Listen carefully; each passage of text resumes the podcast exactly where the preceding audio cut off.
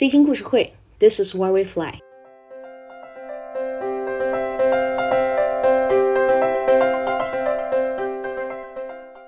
大家好，我是上官，又和大家相见了。大家还好吗？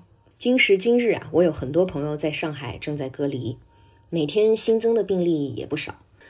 国内其他城市也零星的有新增出现，大家要照顾好自己，做好防护。希望疫情快快的离我们远去。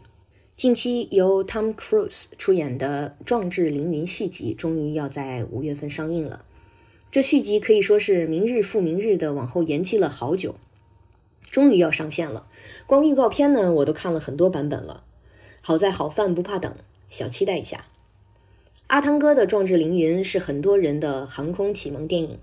我的朋友圈里头小伙伴不少于十个，要么叫 Top Gun，要么是以阿汤哥的电影海报做头像的。还有不少看了《壮志凌云》之后，真正的成为了飞行员。如果你也是飞行爱好者，也喜欢这个电影，请在评论区告诉我们，咱们有缘千里来相会。其实像这样的航空影视作品呢，咱们也有。我记得小时候我看过《冲上云霄》，也是挺有年代感的了，差不多是二十年前的事情吧。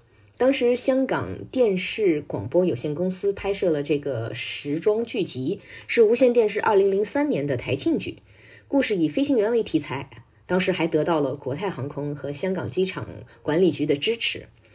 啊，印象深刻的是在每一集后边还有小的航空科普。电视剧嘛，免不了有很多肥皂剧的属性在里头。故事的爱恨情仇，我基本上忘得差不多了。但是对里面记录学员单飞的欢乐场景，还有 Kiss Principle 简单法则记忆犹新。正好最近在看洛克希德公司凯利约翰逊先生的自传《我是怎样设计飞机的》，又看到了这个 Kiss Principle，特意和大家分享一下。这个 Kiss 呢和亲吻有一些区别，Keep it simple, stupid。是这几个单词的首字母缩写而成，保持简单，一目了然。具体从何而来呢？我觉得历史稍微有一点不太可考，但确实是凯利先生把这个简约的原则应用在了飞机设计上面，也把 KISS Principle 推广开来。如果你是航空迷，凯利先生你可能会熟悉，你会知道他，而且知道大名鼎鼎的臭鼬工厂。臭鼬工厂之所以这么命名，其实也有一个小故事。嗯，当时呢，他们研制的飞机大部分都是军事机密，出于严格保密的要求，为了高效集中的工作，当时他们项目上的人不允许任何与项目无关的人随便出入。越是保密，越是免不了其他人的好奇心。传说当时有人问项目上的几位工程师：“凯利到底在干嘛？”有一位设计师回答道：“他在搅拌一种饮品。”这就让人联想到了当时非常火的一个连环画，呃，利尔埃尔伯纳。在连环画中，长头发的印第安人总是一边搅拌着一大缸的饮品，一边扔一些臭鼬、旧鞋还有其他东西进去，制作他的快乐果汁。臭鼬工厂因此得名。这种果汁呢，不知道你有没有胆量去尝尝？我是肯定 no thanks。我还专门去找了这个连环画。美式漫画的绘画风格非常的典型。臭鼬工厂当时之所以能够独领风骚，一方面它有大组织为靠山，各种资源非常充足，可谓是不愁吃不愁喝；另一方面呢，它又能以一种独立的方式去运作，摆脱掉臃肿的组织还有诸多的束缚，轻装上阵。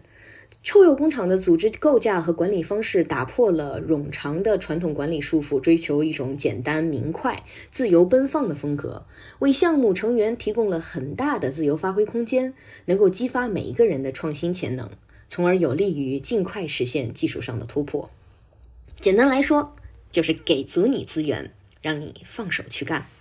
我希望能在设计师和制造者之间架起一个畅通无阻的桥梁，给他们一个尽情发挥的空间，让创意的种子在这个地方盛开灿烂之花。